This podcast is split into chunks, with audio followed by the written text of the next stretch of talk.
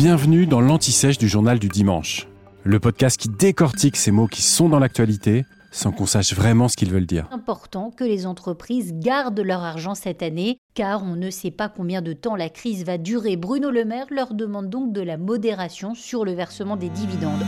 Au fait, c'est quoi un dividende? Un dividende est une somme distribuée par une société à ses actionnaires une ou plusieurs fois par an.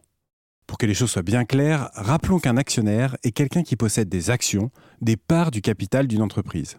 Les dividendes sont donc une forme de revenu pour ces actionnaires, une manière de les rétribuer pour l'investissement qu'ils ont fait. Généralement, les dividendes sont prélevés sur les bénéfices de l'année précédente. Leur montant est fixé par le conseil d'administration lors de l'Assemblée générale et ensuite voté par les actionnaires. Cet argent est prélevé dans la part de liquidité de l'entreprise. Pour ne pas fragiliser la société ou parce qu'ils décident d'investir, les actionnaires peuvent aussi décider de ne pas se verser de dividendes. Ils ne touchent alors aucune rémunération sur les actions, mais celles-ci prennent de la valeur.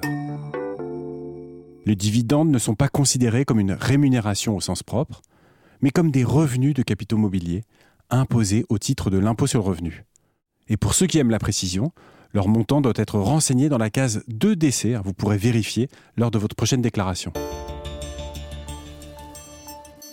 À ces dividendes dits classiques peuvent s'ajouter des dividendes exceptionnels. Ces derniers sont versés de manière ponctuelle et imprévisible quand des bénéfices ont été réalisés hors du cadre de l'activité de l'entreprise. c'est le cas après une fusion-acquisition ou une cessation. Ils peuvent également être distribués si la société dispose d'une trésorerie abondante ou si une forte plus-value a été réalisée sur les actifs. C'est le cas de Total Energy qui a réalisé 5,69 milliards de dollars de bénéfices nets au premier trimestre 2022 contre 2,21 milliards pour la même période en 2021.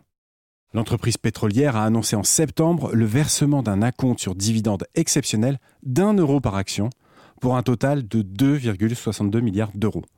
En 2021, la société avait déjà distribué 8,2 milliards d'euros. Vous venez d'écouter l'anti-sèche du journal du dimanche, le podcast qui répond à la question que vous n'osiez pas poser. Je suis Vivien Vergniaud et si vous avez aimé ce podcast, abonnez-vous, suivez-nous pour écouter d'autres épisodes. Et c'est gratuit. On vous donne rendez-vous trois fois par semaine en podcast et tous les jours sur le jdd.fr. À bientôt.